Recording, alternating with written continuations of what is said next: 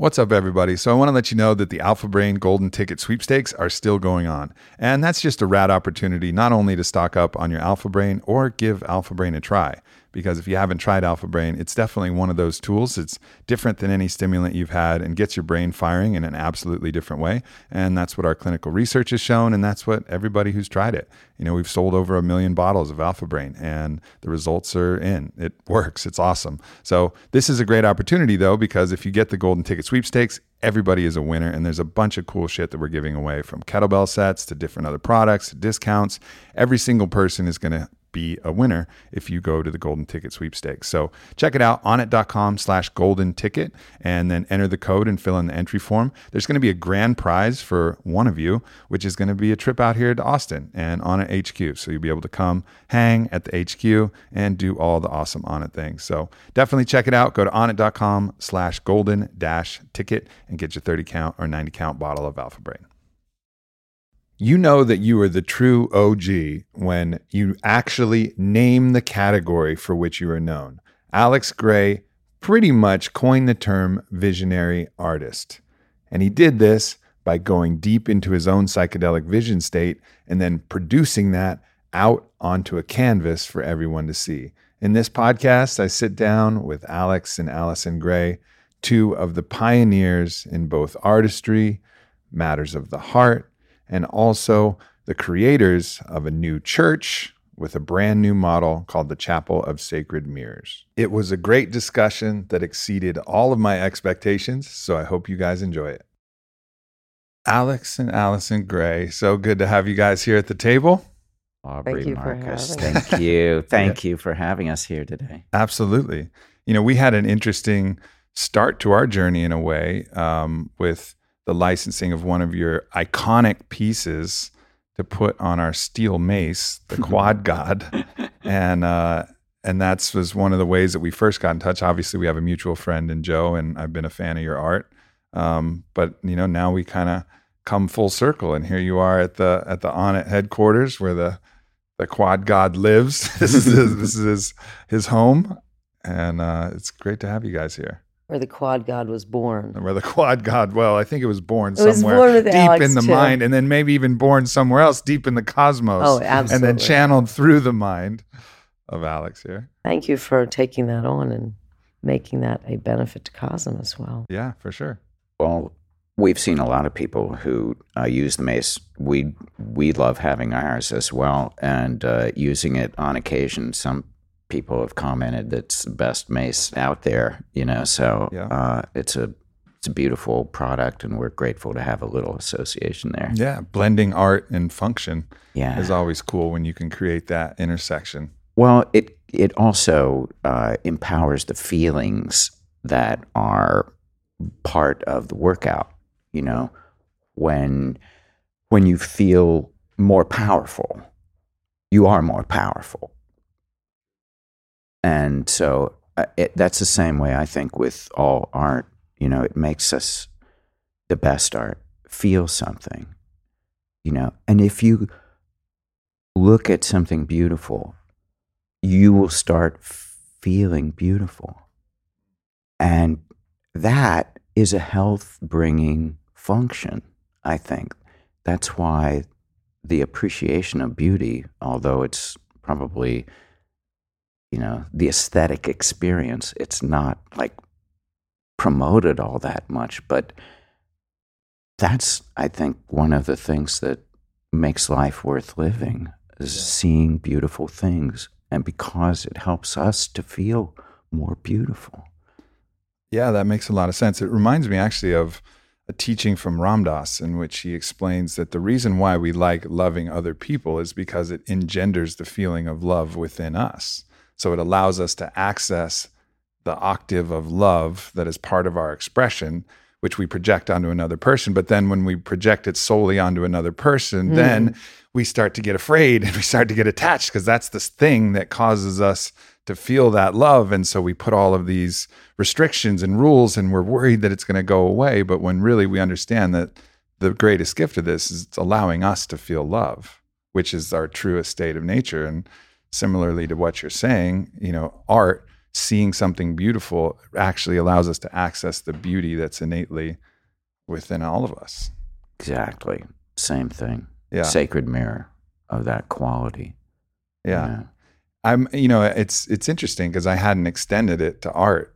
You know, I've I understood that from Ram Dass about love because that makes a lot of sense. But art, for sure, that's the that's the reason. Whatever that emotion, whatever that thing that it inspires, particularly even beauty, allows us to feel that thing inside ourselves, which is an escape. Any same with any story or any poem or anything like that. You know, we we like the stories of heroes because it allows us to feel our own hero- heroism.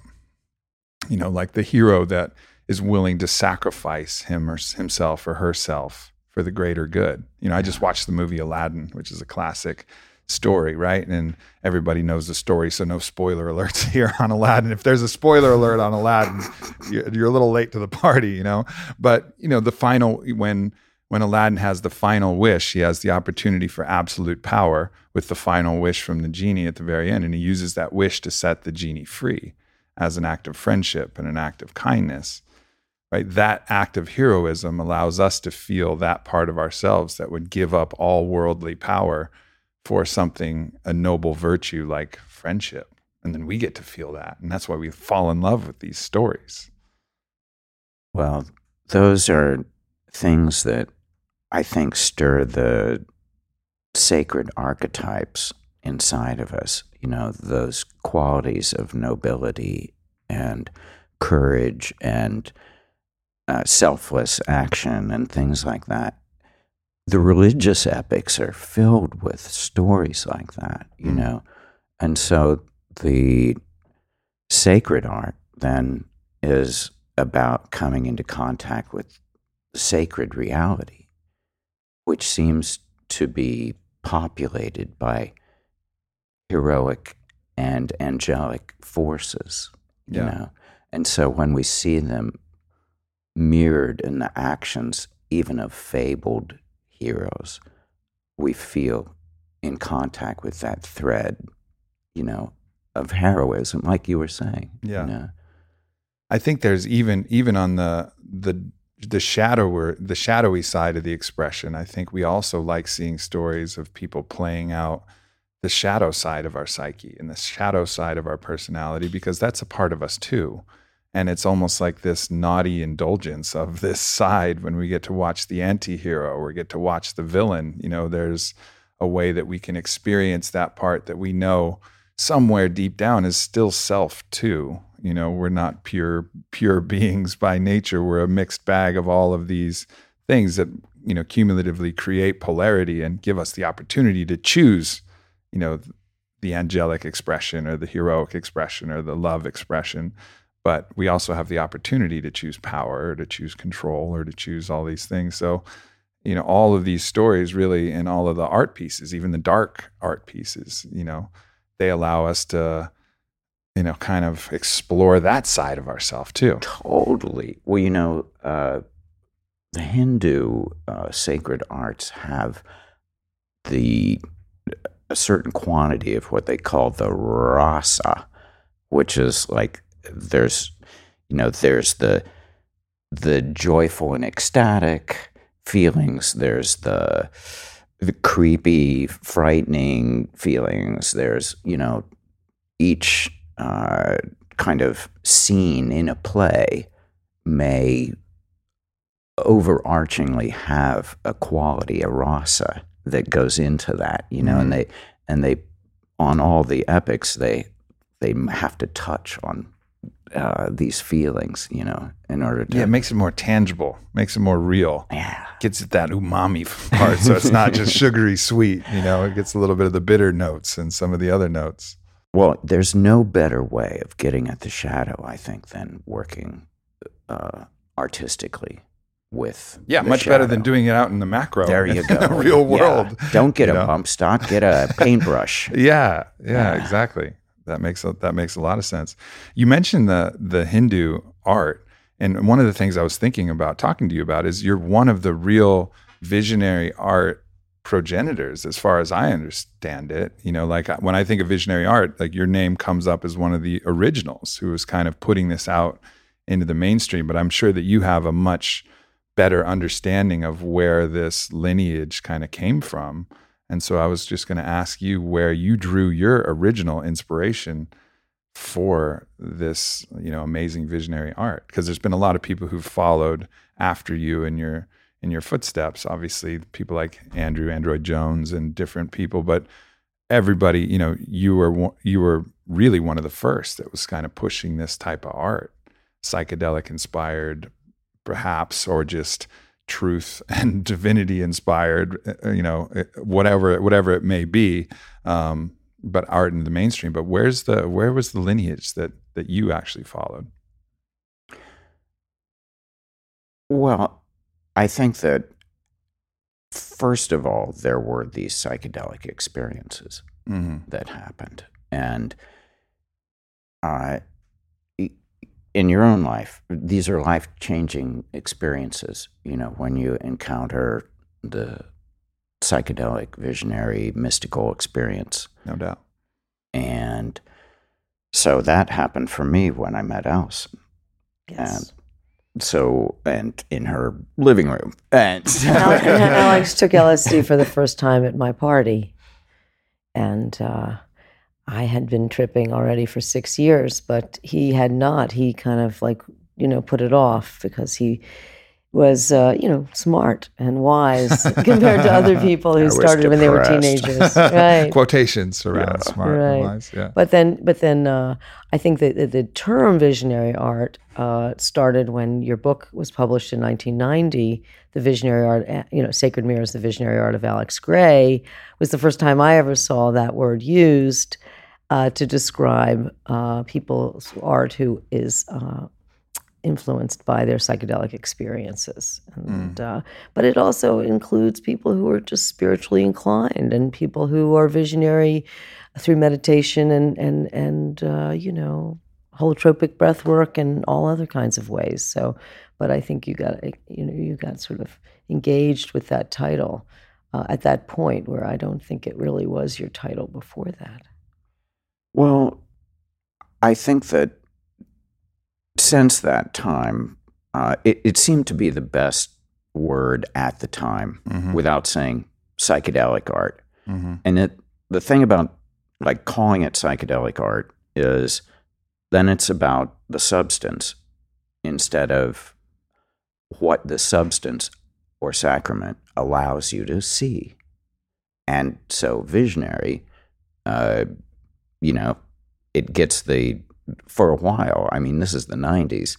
So, drug war still is in, uh, full you know, full strength uh, in this culture. So, um, the first words, though, the first sentence, I think, of The Sacred Mirrors, Allyson and I wrote uh, that we had a powerful psychedelic experience on June 3rd, 1976. And that, uh, so, um, if you want to go back to the tradition that this is born out of, we can go back to 10,000 BC and look in the caves of Tassili mm. uh, in Algeria and the now Sahara Desert. You've got caves filled with mushroom headed beings uh, carrying mushrooms, kind of giddy, running ar- around the cave walls and a bee shaman, you know, that uh, has mushrooms sprouting all around its uh, profile. And uh, they, this is the, I think, at least the smoking gun of visionary art, visionary psychedelic art that mm. shows us that there's a long history here. It predates all of the known religions. This is the psychedelics are the old time religion. Yeah. You know, and uh, all the archaeologists say that. And they even have said uh, that maybe the origins of art go to uh, these psychedelic experiences. You're having so many visions. What do you do? It's natural that many people become artistic after their psychedelic experiences or in some way want to describe it. It was a pattern like this or something. And so imagine tripping as a, you know, Neanderthals hanging out with the Cro-Mags and looking at the walls and saying, "Do you see the? Yeah, I see plenty of like a stampede or something." You know, so uh, the divine imagination is a quality that I think psychedelics have been um, seducing us, uh, you know, toward higher kinds of civilizations, you know, for you know millennia. And so, if you want to look at a uh, other artists, we all know Hieronymus Bosch. You know, this was a man of visions. You know, Very dark visions. dark and a, a few light ones. There were, too, though. yeah, there were. Bosch was one of the first people to paint um, this the appearance of uh, the near death experience. He showed the tunnel that Raymond Moody describes in the people that have a near death experience, and uh, Bosch painted it. You know, five hundred years ago. So, uh, and it had a soul going up to meet beings in the light, and uh, so the uh, what the visionary artists are doing today, such as making people glow, that's something that we know from sacred art, the Christian sacred art in Sure. our traditions. The halos. The, yeah. exactly, the Translucent auras, bodies. You can Mhm. see them in the Aboriginal art and That's other right. art, too. X-ray art, the shamanic art. Uh, that's all over the world. They have what are called the X-ray figures. Yeah, and all the therianthropes that you can see throughout Egypt and throughout all of these different cultures. And if it goes back to what you were formerly saying, let's say you see something in this visionary state, however that might have been induced through extreme fasting or through entheogenic substance or however it may have come, or just spontaneous, you know, transmission, which sometimes happens as well. Happened to me. I've gone into visions just thinking I was going to lightly meditate for a while, and then all of a sudden I'm like, oh, whoa. Like, here, Download we, time. here we go. Yeah, You know, so and if you can try like the natural tendency as social creatures, we want to translate. We want to give somebody else a little piece of that experience. Well, we can't give them the vision that we had. You know, we can also maybe help them with the substance or help them with the experience that brought us to that. But you know, as anybody knows who's drank ayahuasca, like good luck trying to get somebody to get your ayahuasca trip. You know, probably not going to happen. But we can create art based upon that, which might engender some of those same feelings if we execute it, you know, with some integrity to to the experience itself. And then they may just feel just enough of a taste of it so we get to we get to share it. you got the exact, like I think, reasoning uh, behind visionary art is that you're able to share uh, a spark. Uh, if it was a mystical experience, that's a healing thing. You know, it somehow heals a breach between you and the universe. You know, and and it's all okay. You know, and and spirit is real, very real, and so uh, by by touching that, and you know, all the psychedelic science now uh, shows us uh, the proof that these are healing experiences, and it's only with the mystical experience that you're going to have the the deepest healing from the PTSD and from depression and all the rest of these things. We need the mystical experience, uh, Yeah. and in as individuals, in order to like seal our contract. You know, it's like I th- I think there's something that validates a person's life by having those deep experiences. They somehow uh, get along with whatever their mission is. You know, they take the okay, I'll take whatever crap I got because I know this is a great deal life, you know, and I'm going to give it everything I have and I, I've got something special. You know, people recover their gifts, I think, after they finish, uh, after they forgive everything. One of the incredible things that Alex Grey does in his art is to depict the human body in actually its true form. There's this x ray vision, there's the depiction of the energetic systems that are at play. But we don't really see that when we look in the mirror. We just see our flesh and we see our skin and we see the muscles that are underneath, but we don't see the true essence of who we are. And taking care of the body, allowing the body to be our actual temple that we worship with the food that we eat, that we take care of, that we nurture with the sunlight, with the water, with the air, with everything that we do, that is the cornerstone of what's going to allow us to reach our potential in this life. So, whether that's going and finding the tools that Onnit, please do that. Check it all out go to onnit.com slash Aubrey. You'll get your 10% off and you can explore around there. Whether it's checking out my book, Own the Day, Own Your Life, or just going to the Onnit blog and learning information, or paying attention to what your body is telling you itself. All of that is incredibly important. So please check it out. Again, that link is onnit.com slash Aubrey. The book is Own the Day, Own Your Life, or just talk to your body yourself. Yeah, because so much of our experience is a denial of our own divinity, you know, a denial of our own soul, really, whatever word you want to call it. All these words are so charged now because I think religion has, capital R religion, has used them to mean so many different things and have so many mechanisms of control layered upon yeah. them. But nonetheless, like that is an essence that we can come in contact with, with the primary entheogenic or psychedelic experience or whatever mystical experience you might be having and then art as a way to give people a glimpse into the window of that so that it'll be familiar and it'll be familiar because it's it's home. It's like showing someone a picture of home even if they've never seen home. Some part of their body goes home you know even if they've never seen it. and then when you've seen home then you look at it and go home. You know it's like a familiarity of both knowing in the in the cognitive sense and you know gnosis knowing in the somatic sense of like oh yeah that feels right that feels really true. It's the soul's home. And it, remarkably, it uh, seems to resemble uh, the soul is a territory, apparently, that other people can experience same kinds of regions of the soul, these inner spaces. I mean, that's the other mystery of visionary art, is that with Allyson, with me, with all of the dozens of amazing visionary artists that are out there now, the one thing they hear repeatedly is, oh, this reminds me of the time I, you know, had a sacramental journey and it looked something like this. Mm.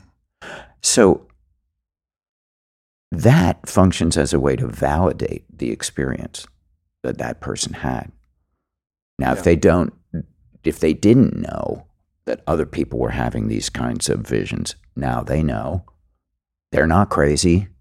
Other people are having them too.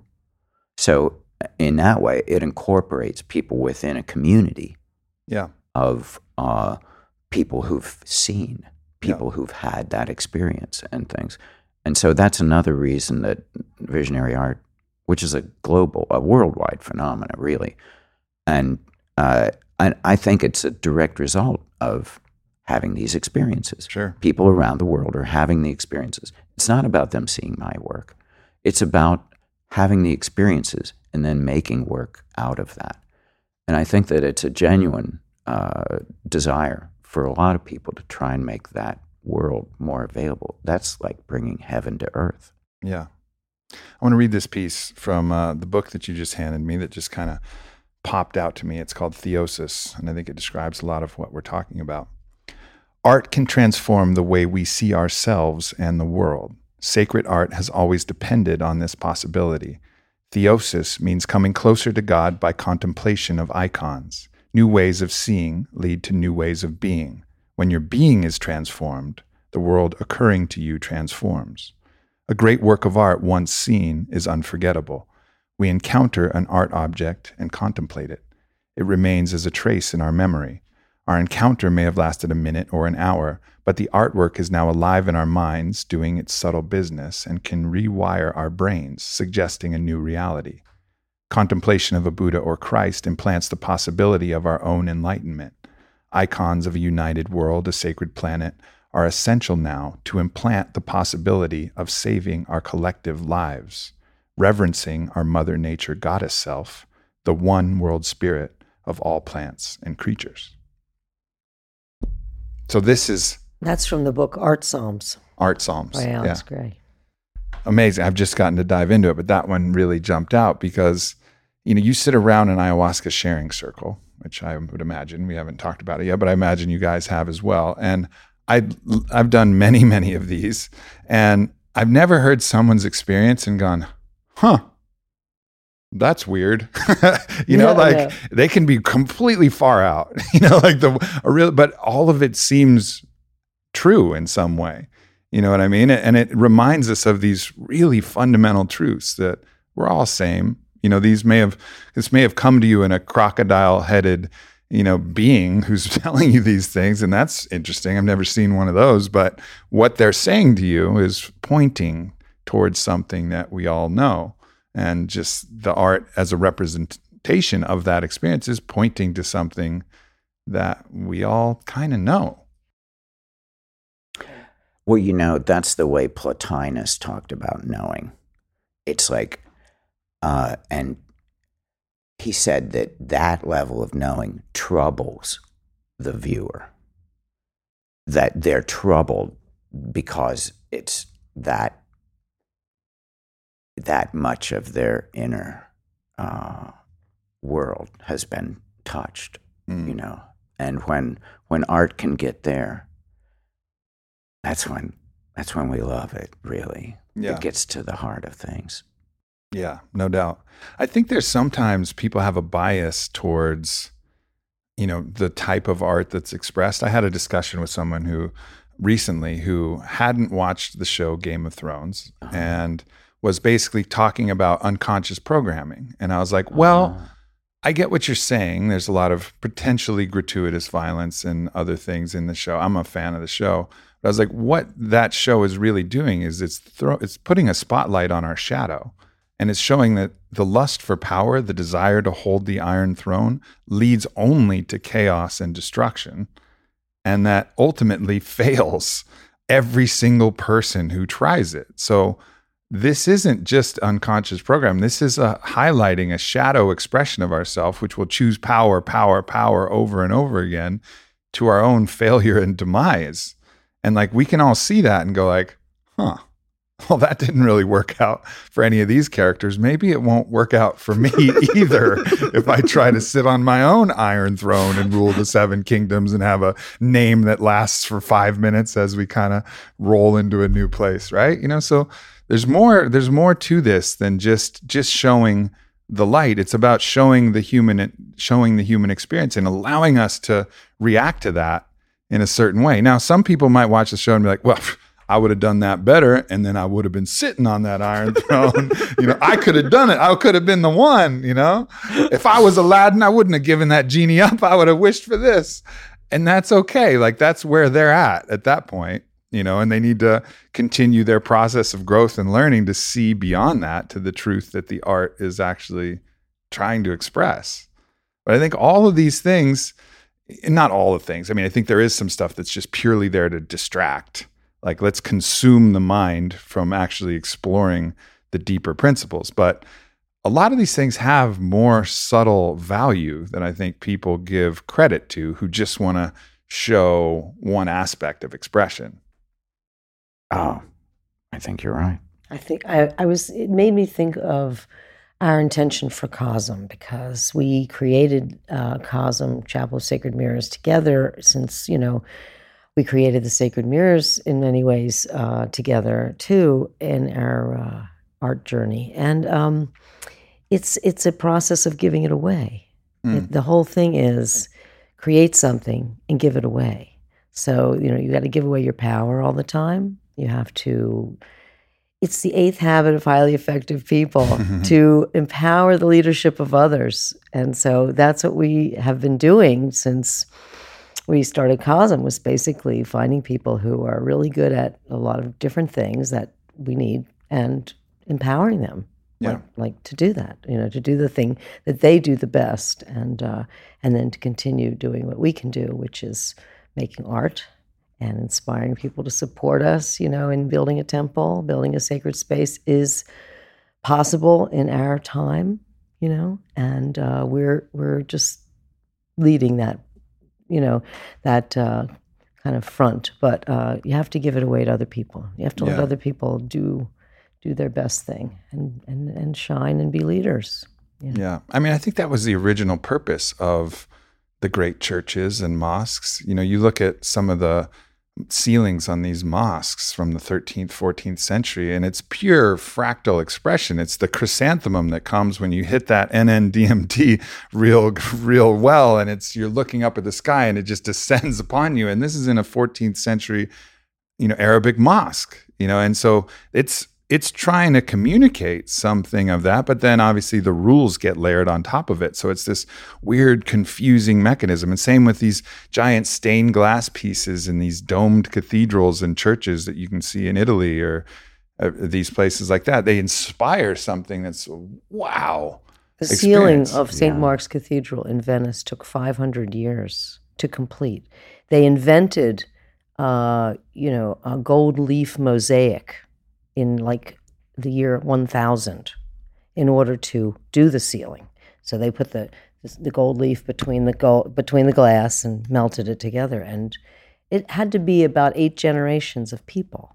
So who did the ceiling of St. Mark's Cathedral? It isn't attributed to a single person it is eight generations of mosaic artists and, and glass artists that did it.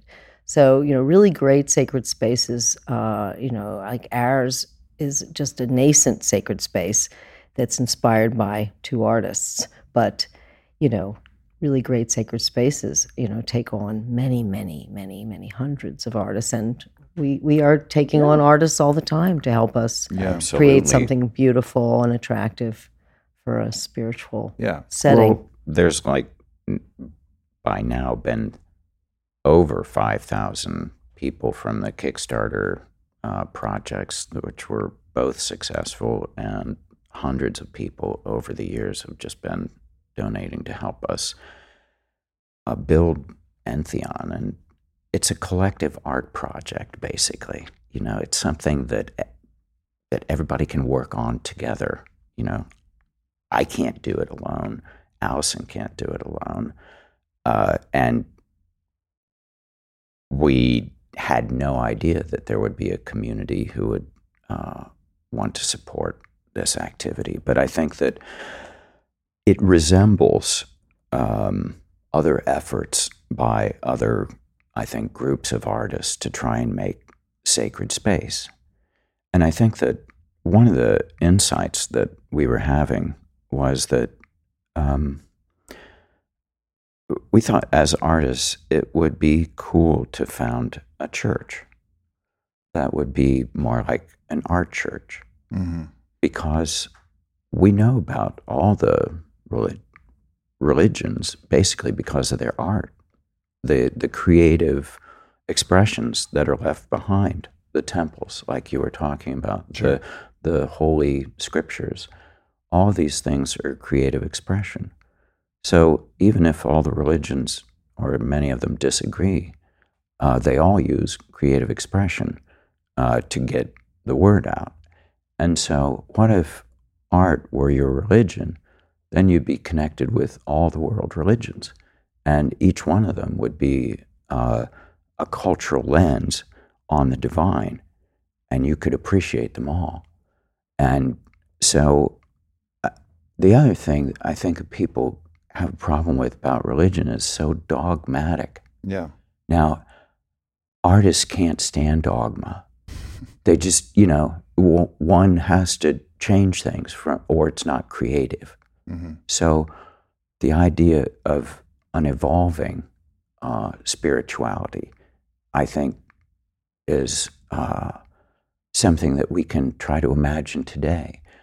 You know, our friend Bob Jesse, when we told him, "Oh, Bob, you know, we're we're spiritual, but we're not religious," you know, he said, "Yeah, Alex, a lot of people say that, and it's kind of too bad because then we're given the word religion, a very important word in the history of humanity. We're giving that to the fundamentalists. Is that what we want to do? Or do we want to try to reimagine religion? Yeah, it'd What be it like can it'd be like mean. discarding the word God because God has been used to fight wars and torture people and throw people in jail and burn witches. Like, well, no, we that word's still good. you know, like we just got to clean it up a little bit. We got to get out the scrub brushes and uh, and and wash this thing off and still use it. It's, It's because they're transgressive people. Yeah. There are people with without um, altruism and and all kinds of uh, you know bigotry and all kinds of things. There's ter- you know terribleness in the world, but that can't be blamed on God, and it can't be blamed on religion either. Religion has done a lot of good too. I mean, a lot of bad in the name of, but a lot of good in the name of. I Sure. mean, you think of all the orphanages and all the hospitals and all the, you know, the people that help, all the universities, all the people who've been educated. You know, there's a lot of good that's come out of that. And I um, think that's a really important distinction, actually, is instead of looking at religion as the cause of the things that people have done to people, look at people as the cause and just religion as the name that it was used in, you know, and, and I think that's a really important distinction because otherwise, if you lump the two together and think that like religion was a priori, like religion came first and then people decided to be bad because of the religion, um, actually, it was probably backwards. that bad people were just like, well, what's the best tool to use to oppress? Ah, religion will work. You power. know? yeah, it's- this because is a way to religion power. has power. Right. Catholic Yeah. Church has power. Christian churches have power, and the people that are being cited now doing such terrible evil. You know, you, you can't you know blame the religion for what people did because there are at least and probably more people who have done amazing good, and uh, you know you hear about them all the time. People who actually had great benefit from going to church and still enjoy it. So people love coming to our church, which Yeah. is what we have, and. Uh, Well, because there's no there's no actual one religion, anyways. Like look at Christianity, Catholicism, Islam, everything. You can pick your path through that and find the most virtuous truths being told. You know, as as one of my teachers, Paul Selig, and, and the guides that speak through him describe, he says religion is diamonds of truth poured in a mortar of distortion. But if you track your mind to just follow the diamonds and discard the the mortar of distortion that's been used, people manipulating these words for power, well, you can find these diamonds of truth in every single religion across the board. And if you pick that path, you will find the virtuous path through that. So there's no religion that I know of that excludes these diamonds of truth.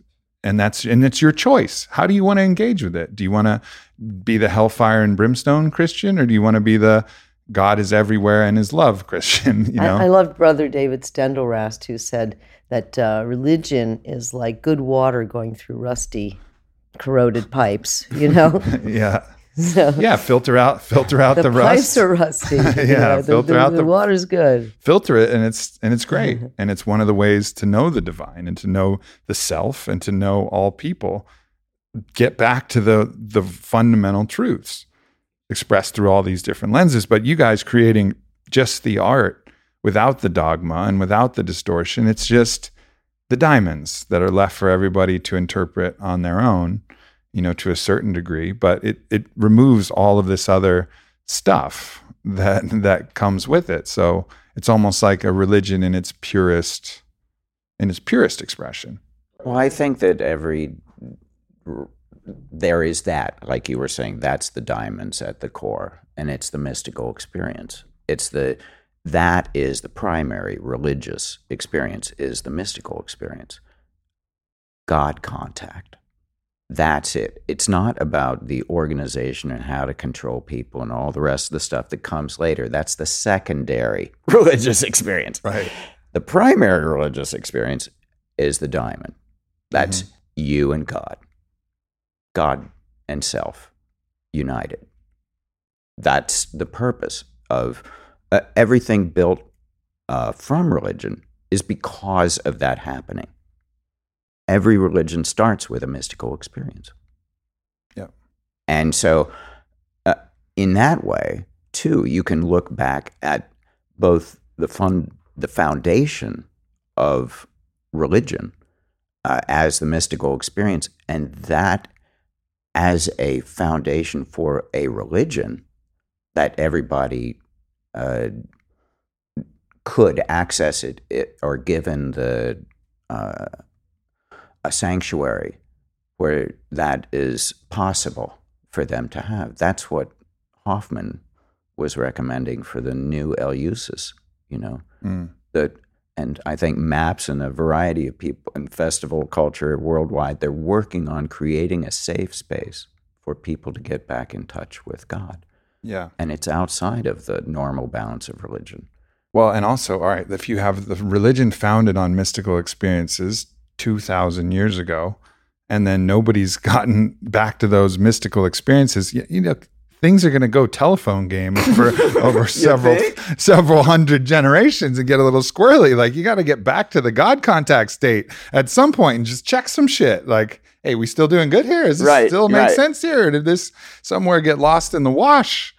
You know, and I think that's what a, a lot of us are starting to do is like get back to that primary contact and then find the way that we can see that in, in religion. And I think religion as a whole would be doing itself a great service to get back in contact, but that would be the heroic move because they would have to sacrifice their own status of power at that point if they were going to give that up and be like, oh, whoops.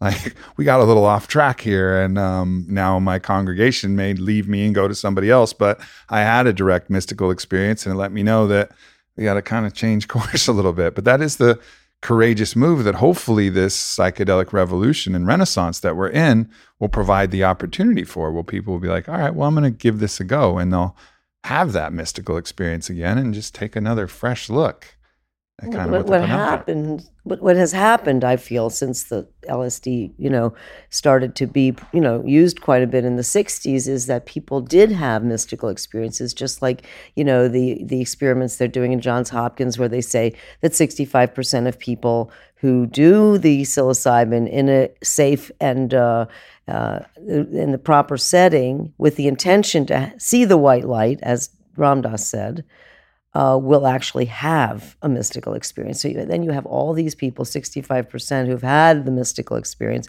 They have c- had contact with God and they know what you're talking about and they want to get together and talk about it. It's it's you know it's like it's like that that that uh, that scene from Close Encounters where everybody's you know had this vision and they're all like building it out of mashed potatoes and and sculpture and drawing and you know they all want to meet at the same place. I mean that's the kind of feeling that I get about you know the psychedelic experience that they're looking for a spiritual context, a container in which they can express and feel and be with others who have ex- who've had that experience because you know who, what you the first thing you want to do is share it. Yeah. You feel radicalized almost like you like yeah, it's real.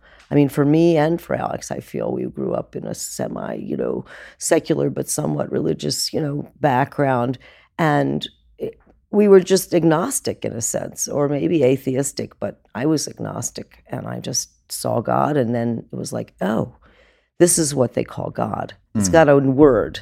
It's it's it's not a it's it's not a um, for me it was not a gender. It didn't have a face because I grew up in the Jewish tradition where God doesn't have a gender or a face. In my opinion, it's just that just wouldn't work for me. So it was a more of a force, and it was a force that we all share. So you know, all plants and animals and beings all share this force. So that is the unifying energy of the universe that that that we call God. You know, not. That's why they don't let you use the word God in the non-iconic religions because it isn't a face or a gender. It's this this energy that we all share. Yeah. Beyond that, Yeah. Well, part of the exciting uh, thing we just were learning because we had Tony Bossis over. Mm, he's really, you know. Hey, you know Tony, yeah, from the NYU psilocybin studies, and uh, so uh, both Johns Hopkins and NYU have been doing studies with clergy Yep. and uh, Clergy of mixed religion too. Mhm. which I think will be very exciting to hear the results of. And I think that uh, people who have had psychedelic experiences in their uh, kind of in their chapel, in their synagogue, in their mosque, and things like that, usually are not telling the congregation about it. And uh, uh, I've talked with some pastors who've had these experiences and they're still challenged to talk to their congregations about uh, this, you know, soul revealing uh, and revolutionary uh, kind of experience. Well, I there's a paradigm in which they would that they would have to discard in which you're not supposed to have direct contact. You're supposed to go through the words and then talk to the intermediaries who talk to the other mediaries. And then way back when some people had direct contact, but can't have direct contact now. You know, and Where so does say, it say that though? Yeah, right. There is no that, that's that's it. That's more church doctrine than anything you'll ever read in a Bible. Sure, it's not what Jesus was talking about, Well, which is the people Christ are is in all of found us. within. when Yeah, people exactly. are born again though and when they die in in the spirit and things like that and they like have these epiphanies i do feel that they make contact with the divine Mm. and so there are people within certain you know faiths that are expressive i mean more expressive that uh, i think have felt Absolutely. that power that spirit in their own way singing can do it holotropic breath work can do it Yeah, Yeah. they can't. But can they say? So I had a I had an interaction with God, and let me tell you about it because I can say that because I like Say on an that too. ayahuasca experience, it was a very simple and profound experience where I had contact with, you know, what I can only describe as God, and you know, it basically said, "Let me tell you the greatest love story ever told," and it showed God as the Spirit imbued in all things, meeting with matter in the physical form and is like the divine masculine and feminine expression. That was all God said. But I can say that God told me the greatest love story ever told, and it was spirit and matter merging in, in sacred union. And like, but, but a pastor can't say that. You know, a pastor can't say God told me this, you know, directly. And I think that's a shame because like we all can. And yeah, it's subject to our own interpretation, and maybe we got it a little wrong, and it, that's okay. You know, it's all right too. But to be able to just say like, yeah, we can all communicate with that force, and it'll come in, and it feels like this, and and then be able to just speak openly about that, just expel that myth that we can't make contact with that universal force. I think that God comes to each person, you know, uniquely in some ways. I mean, you know, Moses saw the burning bush, you know, it was not being consumed, it was just burning. And it was talking to him and saying, you know, take off your shoes and pray. You know, this land you're walking on is holy ground. And then Muhammad, you know, flew across the heavens on, on, a, on a back of a, of a mule, a, a person headed mule and then you know you know christ had his own epiphany they all have had you know and expressed their own epiphany now you saw god in my apartment on my couch as in a sense as a as a unifying uh, force between the black the dark and the light Yes. It was uh, my polar unity spiral. And uh, I was, it was my first trip. I've talked about it a lot of times, but basically, it was one of the strangest acid trips because I've never had an acid trip where you see the same thing for hours on end Mm. you always see everything different. Sure. It's never the same. This the vision as soon as I would close my eyes was always the same and I was inside of a tunnel. Inside of a I gue- I guess a vast tunnel inside of myself. In my mind it seemed I was in the dark. And it curled around and right around the corner was God basically the, the light that was shining out around this kind of cavity that was like a mother of pearl kind of uh, surface to the this shell like mind that I was uh, conch shell of consciousness it seemed you know uh, going around so I could see I, I was doing a lot of artwork about polarities Mhm. so maybe this is why God spoke to me in a very clear, straightforward thing. No, no faces involved. It was light only. Mm. I was in the dark part of the tunnel, but I was going toward the light. I got my path. I got my orientation. Mm. And so I understood at as a nihilist. Uh, I was no longer a nihilist or a or uh, someone who you know thought that uh, or was agnostic. Now I was a mystic. Now I could say for certain and for real, God does exist, and uh, I got my confirmation. You know, and that light could tell me everything, and that in the tunnel was like every shade of gray connected the dark that I was in to the light there. So that's when I decided to change my name to Gray because it united the opposites. I hope you guys are enjoying this podcast. I wanted to take just a quick moment to remind you that the way that the word gets out, the way that the message is spread, is through all of you just sharing it with a friend. If every one of you shares it with one friend that might be a little skeptical or might be a little on the fence, maybe that will make an impact. And maybe that person will share it with somebody else. And maybe that person will share it with somebody else. And then the movement grows. And the idea being that the consciousness evolves until the collective actually truly shifts. And that starts with ourselves, but it continues through the sharing with all of our friends and family. So thank you so much to everybody who's been doing that. And I encourage everybody else give it a go. You never know who might resonate with it. That's again one of those ultimate truths where the darkness and the light ultimately can be seen as the same, just different expressions of the, thing that is everything, which is what we can call God, which is you know blended together is is the gray and the beauty of that and i didn't know that's where the origin of your name came from but how what a beautiful way for that to come through because that's that's the truth. You know, the truth is, you know, I once had a ayahuasca shaman describe to me the devil as the one with as much com- so much compassion for humanity that they were willing to hold the polarity of ultimate resistance you know, so that we could have free will. Because otherwise, if there wasn't resistance, guess what? Everybody's just enlightened on a one way water slide that we can't get out of going straight towards it, anyways. But now we got some wiggle room. We got some choice because yeah. there's resistance and then there's acceptance and surrender and fighting and all of these things that we get to interpretation. Yeah, we get to we get to play in this yeah.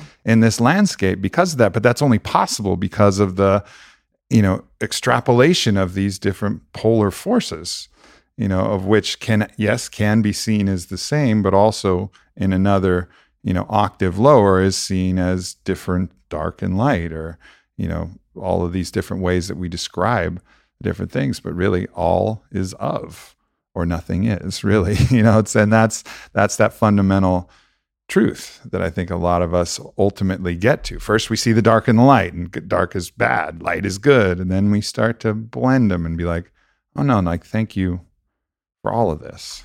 Yeah, what a beautiful shuffling of the transcendent and the immanent.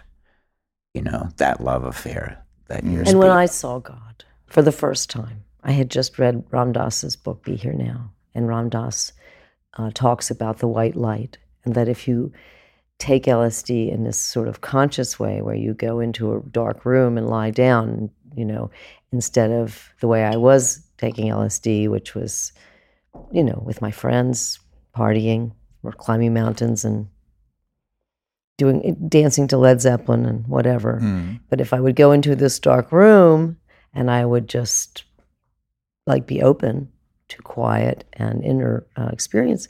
And what I saw was the secret writing, and it became part of my art. So it became my art. I mean, it, it's uh, the secret writing was wafting through the air and washing all over surfaces. And to me, it, it had a meaning without translation. It had a meaning that could not be translated but could be known. Mm. So it was like telling me that, um, you know, that all communication and all artistic expression and all things that are symbols in the world are our inner world becoming outer world objects. And that was, you know, the expression of God. That it could be the expression of God. And these were this was sacred, secret writing that I I knew that it was God, but I didn't know, you know, I couldn't tell you in words what it said, but I continued to make art about it and explore it and realize, you know, the the importance of symbols in uh, expressing God. Yeah, yeah, for sure. So one one of these things that really comes through is is this idea of the of the sacred geometry of like the fractal nature. It seems like the the constructs in, in a vision. I had the the understanding that you know it's the the intention the intention of God is to manifest, and then the sacred geometry figures the way. You know, it's just that's like the, all the little Legos, these tiny little Legos of light that just go cactus, brrr, amethyst, you know, Yes. brrr, human, you know, and you start to like see through to the. It seems like you see through to the building blocks, like the very building blocks of the manifest itself on some of these psychedelics, and that's I think what's imbued in so much of your art and other art is like, oh, you start to see the the the fabric. The cosmic web weaving us. Yeah, exactly. The threads, not just the tapestry, but the threads themselves. Well, that's what I think was the message in your uh, secret writing too, Allyson. Was a kind of divine intelligence symbolized in a language of light, and that in itself is knowledge that God exists. There is divine intelligence wafting through the air that I can see now that I didn't see before, and in that way, you know, we see that uh, weaving together uh, through these webs of light, you know, that I think are the face of God. If we look at the clusters of galaxies and the dark matter and the dark energy weaving together the galaxies, it looks very similar to the neuronal web and the mycelial web and the cardiovascular and lymphatic web that weaves us. The web is the face of God. That's, you know, the net of interconnectedness, you know. Yeah, as above, so below, as Yeah. within, so without. You know, you start to see these things on the micro as you see these things on the macro. And I think it's really interesting too, as we get really, really micro into the quantum physics and quantum mechanics, then we start to look a little bit more at the nature of God, in which the observer itself, our own our own presence as divine beings actually can influence whether something expresses as a particle or a wave, you know, and it's like, is this energy or is this matter? I don't know. It depends on what you're looking for. And then you're like, what? How does that make sense? You know, like, where does this all go? And as we start to learn, I think, you know, for a while, science had to discard some of the distortion of religion by getting back to like, all right, come on, guys, like, let's get real here and let's talk about it. But as we go deeper into the science, then the same thing is going to be ultimately posited like, okay, let's get real here, guys. You know, like God's what's got the place surrounded. yeah, exactly. Exactly. And I think that's the invitation of, you know, we're on this journey of uh, science's hero's journey, you know, where at first it's yes, disproving some of the things that are all, you know, distorted and untrue Mythic. and mythic. And then eventually, in my in my opinion, going to eventually prove the mystical, you know, in its way, because I think all things are all things are possible. We just haven't, you know, all things have this uh, an explanation that is real. We just haven't developed the methods and the tests and the and the analysis to be able to show exactly what is happening here. But it wouldn't surprise me at all if we're able to do that, and the scientific method is able to actually keep going and show what that potentiality and possibility really looks like. I think that that basically the Johns Hopkins replication of the Good Friday experiment in a much more sophisticated way is the science that proves the existence of divinity. Mm.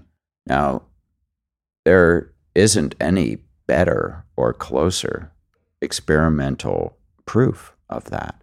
But if you actually want to look at, about this crazy idea, how do we prove the existence of God? Oh, you can't do that. Well, where uh, where would God show up? God has always shown up in our imagination. Every experience we have is a product of our imagination. We still haven't dealt with that shit. We have no idea what the fucking imagination is, you know, and it's the cause of everything. We're projecting a world out here. Mm. It's being generated from inside. And so no one has a clue like how does consciousness do that? How does a sense of self arise within the context of a mainframe like a a body. It's it's an astonishing miracle, just really to conceive of it. And Yeah, and we've for and we've made forbidden the tools that can help us start to understand that, you know, which is the the crazy irony of what we've done. It's like, okay, we could get answers, if it don't do it. By all means, we'll throw you in a cage for your own good if you try to do that. oh, that, that is dangerous stuff. You're thinking about really deep shit. Yeah, exactly. It couldn't it couldn't unfold at a more perfect time than at the crisis that we're at right now. Honestly, we all need more light and more spirit and more devotion and more uh, vehicles uh, and containers where people can really learn to get along and make something beautiful together. And it's the only counter to the ugly, the bad out there. You know, it's such, there's a lot of bad out there, and uh, Yeah. we want to, you know, do all we can to bring the light, and that's what you do with Onnit. Do my best. Yes, I you do. my best. It's Uh, an oasis of health and uh, growth and transformation. I think that's what we all want, want to try that's to what do. we that's what we aspire What to, can you for sure. do? You know, you can go out there and fight, fight, fight. You can be on the front lines, you know, fight, fight, fighting for all the causes that you believe in. Or you can create delight and have a beautiful life with people who really would like to share that with you. You know, Mm. Uh, it's not that you don't know that the bad is going on, you know it and you, you, you, you, detest it, but you keep heading for the light. I mean, what can you do? What, what does every yogi say is true? That every moment is perfect just as it is. So Yeah. finding that perfection and creating a container for people to be at peace together. and giving people permission to be that as well. you know, as soon as we express that, whether it's our own vulnerability and our own struggles or shadows or our own, you know, positive expressions of what we're able to feel, then it gives other people permission to feel the same thing, which is probably one of the most powerful things that we can do is just show that proof of concept like, hey, this is possible. You know this is possible. This is and this is also possible. You know this these dark thoughts and these feelings of like what am i can i do am i even good enough? Am i ever going to forgive myself for what i've done? And and every time you share any form of that truth other people can go like oh wow i'm not alone you know and then that sense of global community and unicity will start to form and people will start to look at each other like well maybe it's not just me who's in pain and has anger and has self-doubt and has these things. And maybe it's not just me who sometimes feels like i could you know love the entire world at the same time with a single exhale you know maybe maybe we've all had these different experiences from the ecstatic to the ultimately self-deprecating and, and really challenging you know and and trying to bring the community together to just be comfortable to have true conversations without the posturing and without the pretending and without all of the different ways that we go about it. I mean, I think that's that's really one of the biggest gifts that we can give is just to be be truthful. Just really be truthful. And and I'm, you know, excited about the way that that's kind of happening where that virtue of authenticity and that radical exposure of oneself is now finally being, I think, rewarded.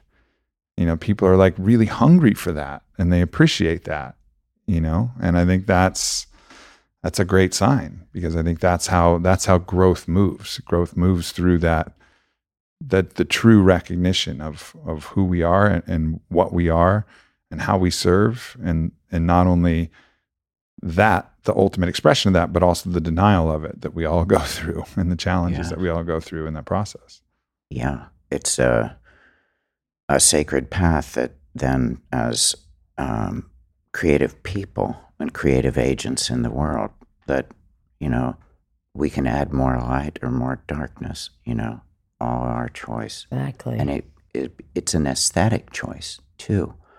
You can see how uh, the uh, you know kind of questionable moral uh, and ethical kinds of things sometimes come into uh, the uh, culture making. You know, like what will, uh, what sells, what do people respond to? Those are a number of questions that uh, keep a kind of culture going uh, instead of built on the mystical experience and the psychedelic experience. That gives you a ground of being connected with a world spirit that you want to come from the uh, from the ground of unity Yeah. because that's the primary lesson of a mystical experience is the experience of unity with everyone with everything with uh, with it all and Yeah. so from that ground of interconnectedness that it's like the buddhist eightfold path you know you got to start with the right view come out with the right intention and then have the right words to go along with that to then have the right action that comes from that, to then have the right livelihood, the right effort has to go into it, the right mindfulness, and then the right concentration, you know, to get mm. it done. So all those elements can go into any creative expression that we put out in culture. But what it, the most essential thing is what is that right view? Where do we start? You know, Yeah, uh, the as a as a moral pivot uh, away from the dark toward uh, our higher possibility. And the, and, and the right view is that there's no independent arising. So if that's the right view, like there is no, no independent arising, that means that we all are interdependent Yeah. on each other, and we all, and all good and all evil affects us all. Yeah.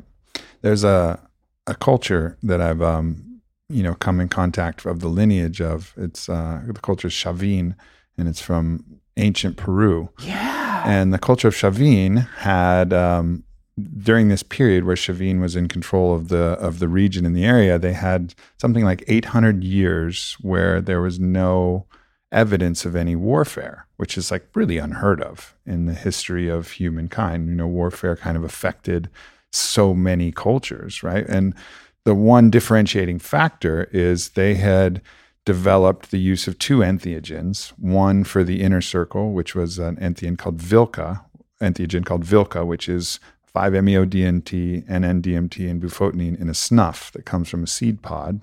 And then they also had Wachuma, which is the San Pedro cactus, mescaline-derived uh, entheogen, which really is somewhat serotonergic, gives you that slight MDMA loving, connected kind of experience. And they would offer the sacrament of Wachuma to all the pilgrims who would come to Chavin. So everybody who came through the area, they would offer the Wachuma as the sacrament, and people would give gifts, shells from the seashore or different places. And and it managed to sustain a culture of peace and equanimity for as long as we can kind of record in history. And it seems like that idea of this new Chavin rising, where now it's going to be churches like your own, perhaps, as the laws shift, and then other different establishments and facilities like the MAPS facilities, somewhat blending the medical model with the spiritual visionary model, places where people can gather. And then what do the mega churches look like? Well, I guess Burning Man in some ways is something of the mega church, you know, that's going on, but everybody's doing a different sacrament. So it's kind of, it's not really organized. It's kind of like popcorn sacraments, like this person's on this, this person's on this, but nonetheless, there's a communal spirit there. But what is the invitation for when it is actually really legal and people don't have to smuggle things in their boots and in the seats of the RV and, you know, Think figure it all? Think of that. Think of the potential of that when Yeah. you have, you know, a thousand facilitators and 10,000 people doing Wachuma at the same time. I don't know what the ratio is, but 10 to 1 sounds pretty good. I don't know. I don't know. I'm not in charge of this thing, but imagine that. Imagine that experience where everybody's on the same sacrament and there's, you know, like this Tony Robbins style event, but it's not about jumping up and down to Pitbull. It's about doing a sacrament together. And what are the powers of that as it I want it exponentially in goes? Congress. right? Yeah. Right? Tony. We need Yeah, three we need- facilitators for every congressman. if that's okay, gonna no, you're we need to change the ratio. but yeah, Did you did you walk on fire with Tony? I didn't. I've never done any. Of oh, we Tony's did. We did a lot of Tony. He did. Oh yeah, and he actually has Alex's painting of firewalking That's amazing. That he did like after we did firewalking in the mid '80s. He, you know, we- 85. Alex did the painting, but he bought it like last year. You know, we finally, you know, reached the the the uh, I don't know the attention of Tony. And uh, cool. yeah, and he he has a big uh, life size painting of firewalking That's cool. by Alex Grey. Yeah.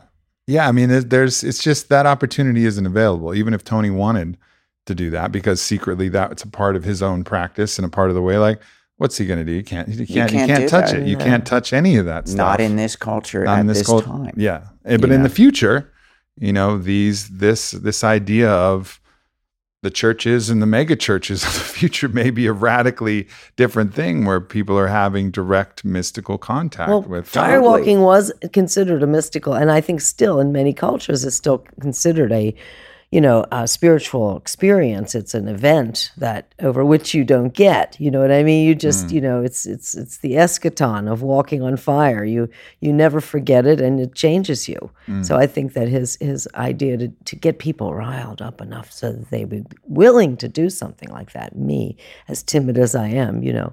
Um, I It's think an it act of changes faith. you. It totally it's a, does change. It's you. a it's a leap of faith into even though if you're seeing people doing it, you individually still have to choose to uh, go out there. It's an act of courage. Yeah. But he's created uh, like you know many different kinds of things, but that's very dramatic. In Sure. A, in a way. I think you know one of the other ways that I've seen it done is you know my friend Wim Hof, who Wim has Hof, the Wim yeah. Hof method of the breath work and the cold. Yes. You know, he has these giant gatherings now where everybody's breathing together and everybody's going through the process, and then everybody's diving in this really cold Right. water and going through these transformative experiences together. You know, I mean, just even even taking that many breaths together is a, is a thing. A lot of times when I give speeches, you know, I'll have people take six deep breaths, which in a some clinical research that I put in my book was enough to shift blood pr- blood pressure and shift the you know brainwave patterns Yeah. of the participants in the study. Just six. Well, you keep going, you know, Wim Hof going 20, 30, 40, 50 or whatever. And then that's going to be transformative in and of itself. And then going into the cold, well, now you got, you're starting to stack these things and then you're starting to approach this in a lot of ways. So there's many ways to do it. And I think people are hungry for these things that draw us out of our ordinary life, which oftentimes is far too much suffering, you know? They're initiatory. Yep. They initiate a new sense of self. You know, clearly you're you're not the person you were. Now you've done this. hmm What else could you do? I mean, Right. that's the whole idea that Tony had was like, if you can walk on fire, can you ask for a raise? You know, Can you lose 10 pounds? you know. Can you stop quit? smoking? Yeah. Right. It's Yeah. empowering. Right. Right. Yeah. Wow. Yeah, Wow. it makes a lot of sense. Well, and, and I was going to say holotropic breath work. Stan Grof and Christina Grof developed it after Stan was not allowed to use psychedelics to uh, elicit these experiences in people. So they developed holotropic breath work, which was that, you know, and uh, a a lot of people feel like they get very Doubt. high. Absolutely. It's a when you're dealing with the breath, I think it's a, you know, either choking or uh, getting more oxygen. It's about almost like rebirth, you know. I think that the the breath every breath we're reborn, you know. And so the as we play with that, we're playing with this almost the mechanics of rebirth, Yeah. you know, in our minds.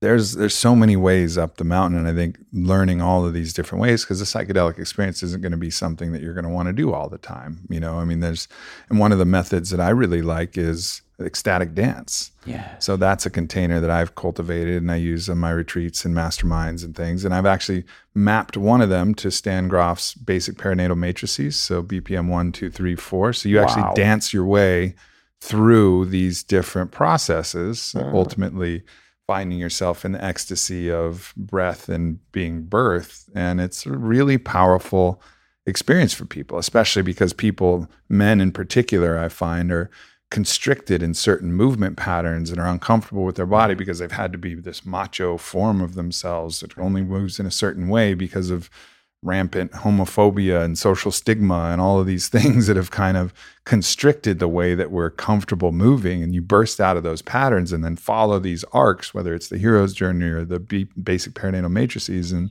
come out the other side and doing it with the community together it just really bonds people Right. we have really electronic dance music, and then we always consider it ecstatic dance. I Yeah. mean, people can really, you know, pump themselves up and get very high at the ecstatic dance music. They're all in a tribe together. They're all Mm-hmm. jumping up and down. And I, I've always felt that the young people that are jumping up and down together at these ecstatic dance raves, but now more trance or you know EDM, whatever it, it, it evolves into, they are having a community spiritual experience.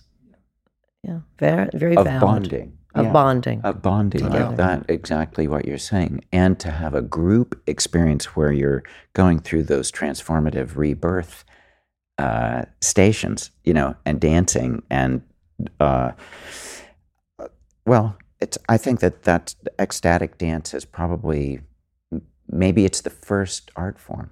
Yeah, one of the one of the first, one of the most ancient ways in which we've we've all accessed that point, and it's also, I think, you know, you can take it the other way too, where you can go to a, a nightclub where you get some people paying for the really expensive tables, and then the more expensive tables, and then the fancy showing of how the the sparklers and the champagne and all this kind of hierarchy and posturing and the way that you're kind of showing off and trying to attract this different thing. And then there's some people dancing, but mostly everybody's just trying to look cool for the other person. It's like the opposite of an ecstatic dance where everybody's sweaty together on the same level. There's no hierarchy. You're, you bring whatever you're drinking, you're bringing yourself, you know, and then hopefully it's water. And, you know, it's just a different type of, different type of thing but it's like you know the original mystical experience in religion like it can get distorted dance this thing that we all love to do that we thing that we're called to well we can create this into this kind of hierarchical power laden structure which is fine nothing nothing against that i've gone to plenty of nightclubs and done the thing you know it's okay but it's not the same thing is everybody just taking off their shirt and getting taking off their shoes and getting sweaty together dancing to the same music and giving each other a big hug afterwards or lying down and meditating and crying and whatever kind of comes through. You know, those are the experiences that I think people are craving.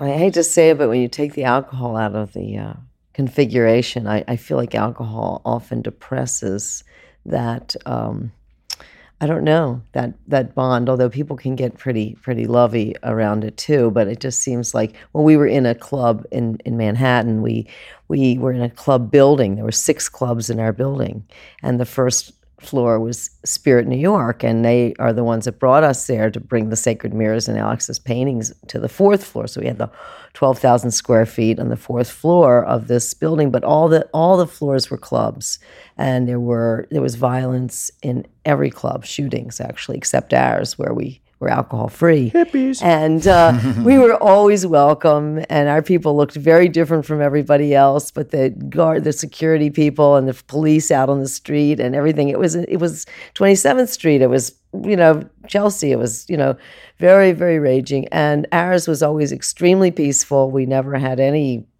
real problems at all except you know maybe we needed a little counseling for somebody who might have had a gone the wrong turn you know what i'm saying Sure. But really it was absolutely peaceful and everybody knew it and in the other floors there were shootings in every floor it was just like they all closed eventually and we We were Moved no out. alcohol. Yeah. we were what no alcohol No alcohol. alcohol free I think always when, you know, I really encourage people to, when you dance sober, it's dance is a medicine. And I think alcohol actually robs you of a piece of that medicine. You know, I was mm. out just recently at a salsa club and I wasn't drinking it all that night. Usually I'll have a drink or two if I'm going out dancing, but I was sober that night and the band left. I'm not a very good salsa dancer, so it's a lot of thinking when I'm doing salsa. I mm-hmm. actually am thinking so hard, my mouth is open like I'm like a goldfish with head trauma. I'm just like, oh, because I can't process the beat very well. But then, all right, so then the band goes off and they just start playing like EDM infused reggaeton music, like Latin music. And I was like, oh, I can dance to this. And I'm dancing sober and I get that natural endorphin rush that was like so exhilarating that I used to remember from when I was younger, these times that I ecstatic danced. And I was like, oh, this is so much better.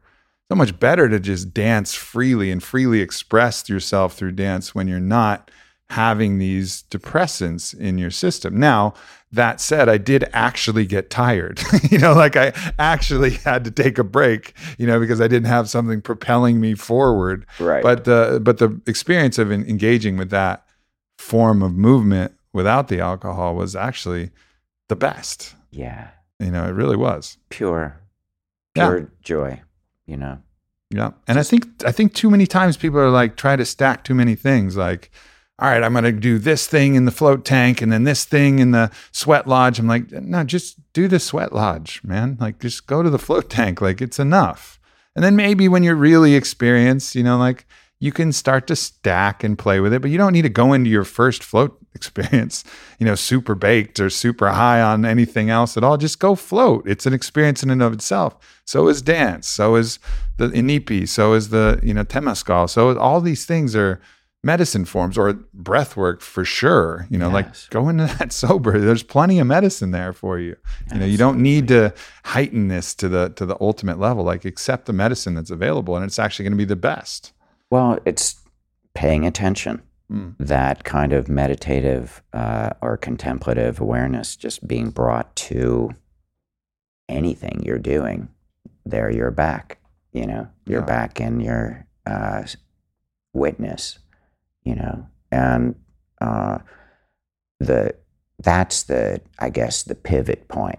That point of you're being able to choose the way that you'll uh, author your life. You know, what's the story of your life as an artist or an author that you're, you know, the script you're Mhm. you're writing in your head. You know, we like to think of art as being like a metaphor for all the things that, that we do. You know, I mean, we have a picture of a reality that we're creating. You know, always the artist in our mind is doing that. And so that artist, the inner artist, is really uh, what gives us our joy and appreciation of life as well. Because can we appreciate the spectacle God has prepared for us? Mm. You know, it can be it can be seen in those in those terms too. You know, And I think sometimes we're afraid to appreciate the spectacle that God has prepared for us because we're afraid of if we appreciate it too much and then we die and it gets taken away, then it'll hurt too much. You know, I think sometimes we close our eyes to how good it might be because we're just so afraid of losing it. You know, and I think recognizing that it's not going anywhere and that we probably get another run at this if we want anyway. So might as well enjoy it all because what's the point? It's like giving up the thing that's the ultimate gift to prevent yourself from losing the gift. Well, if you're, why give it up in advance? At least enjoy it while it's here. Whatever, it's a love affair, if it's a love with life, it's a great meal, if it's a great, whatever it is, it's like be there with it. Every moment is it. perfect, just exactly the way it is. So figure out how. You know, I Yeah. mean, it's your job Yeah. to figure out how this maybe seemingly imperfect moment is actually perfect. And in hindsight, I think a lot of us can do that. Yeah. Like we look back at our life and we think of the tra- the trauma, your accident, our accident, you know, things that we we survived and are even better from. And we, uh, you know, it's our job to figure out, you know, why that moment was perfect, the perfect moment for us, and uh, selected by God. I Yeah. mean, I know that sounds crazy to some, but to Well, me, it feels that. I mean, finding the gift in the wound.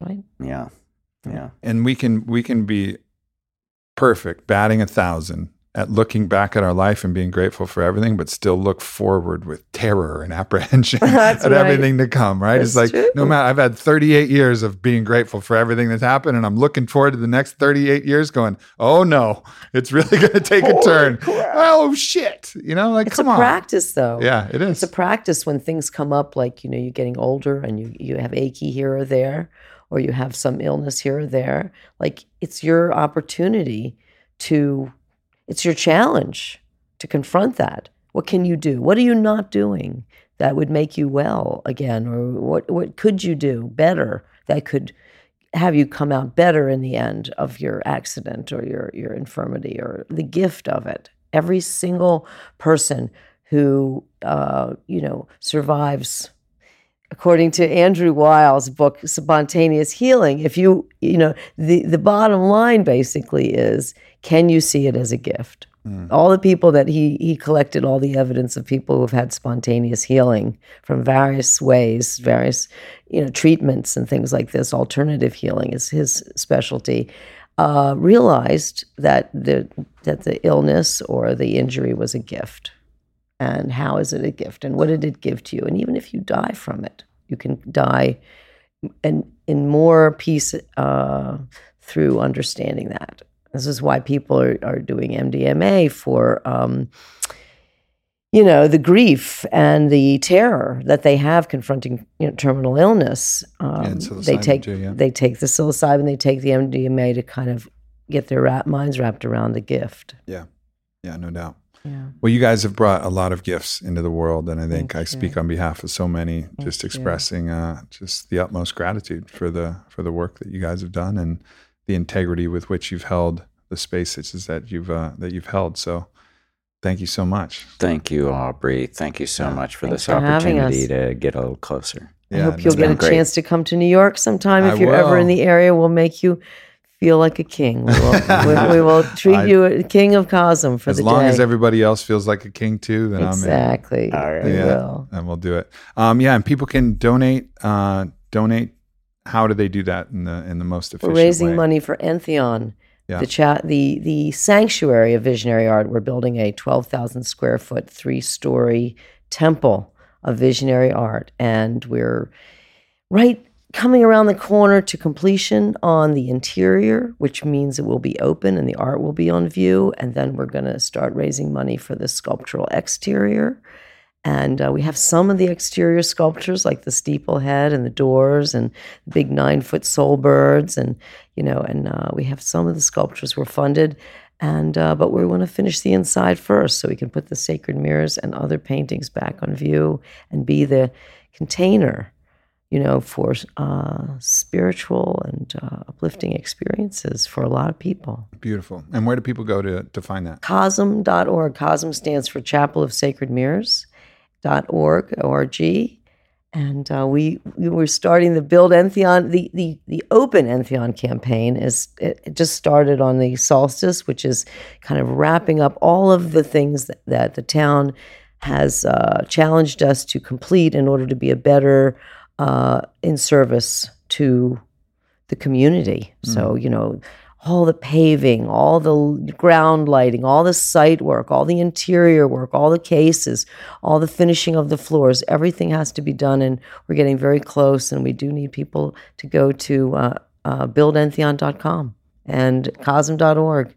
We are doing all we can to leave uh, a sacred space for generations to come. And uh, thousands of people have been part of it, and we thank the amazing uh, visionary community, you know, that has helped support making this uh, new kind of sacred space. So it's been an awesome journey so far, and we think that within the next year it, we're going to be open. So it'll probably open sometime in Cosm is open though. Yeah. We Yeah. just celebrated our 206th consecutive in an unbroken chain of full moon ceremonies, which started in January of 2003. We've never missed one, and you can come any full moon ceremony, and we have we also have the all the celestial cel- uh, celebrations, the equinoxes, the solstice just happened. Beautiful. and the deities and demons masquerade ball. And we'll be there for all of those. And people can meet us. We're very happy to meet new people let's make mm-hmm. more friends that's that's our new year's resolution every year That's beautiful. That's beautiful. Well, thank you so much. thank, you Thank so much Oh, aubrey for giving us the Take care. And opportunity thank you, everybody. Goodbye. goodbye Thanks for tuning in, everybody. For those of you inspired, please feel free to donate at the Chapel of Sacred Mirrors, COSM, C-O-S-M dot org. Check out all of Alex and Allyson's works. They're pretty incredible. And then, of course, check out my blog. Go to the newsletter, aubreymarcus.com. Sign up for that. Check out my Instagram. And please share the podcast with people who it might be beneficial to listen to that's how this thing grows. That's how we create a movement. So I deeply appreciate all of you, and I'll see you next week.